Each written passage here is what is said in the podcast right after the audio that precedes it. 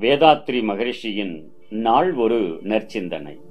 மெய்விளக்கம் பெற்ற எவராயினும் அவர் மன கண்ணோட்டத்தில். வாழ்க வளமுடன். மெய்ப்பொருளாகிய இருப்பு நிலை விண்ணென்ற சுழல் விரைவு ஆற்றலான உயிர் நிலை உயிர் எனும் விண் துகளிலிருந்து எழும் விரிவு அலை விண்ணிலிருந்து பரவும் விரிவு அலையானது சுற்றிலும் உள்ள இருப்பு நிலையோடு ஊடுருவி இணைந்து விடுவதால் ஏற்படும் வான்காந்தம்.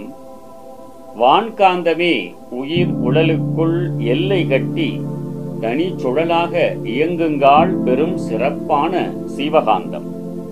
வான்காந்தமோ சீவகாந்தமோ பருப்பொருட்களில் இயக்க அலையால் திணிவு பெறும்போது அது சமனாகும்.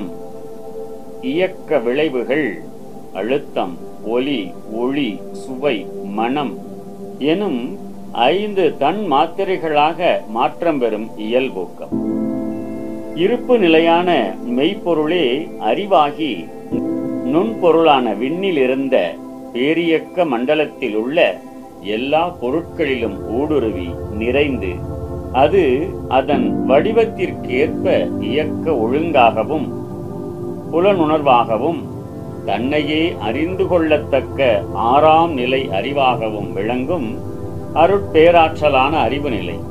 இவையெல்லாம் அயரா விழிப்பு நிலையில் காட்சியாக விளங்கும். இந்த முழுமையான பேரியக்க மண்டல விளக்கமே மெய்ஞானம் என்று வழங்கப் பெறுகிறது. வாழ்க வளமுடன். நம் கடமை அறவாழ்வின் நாட்டத்தே.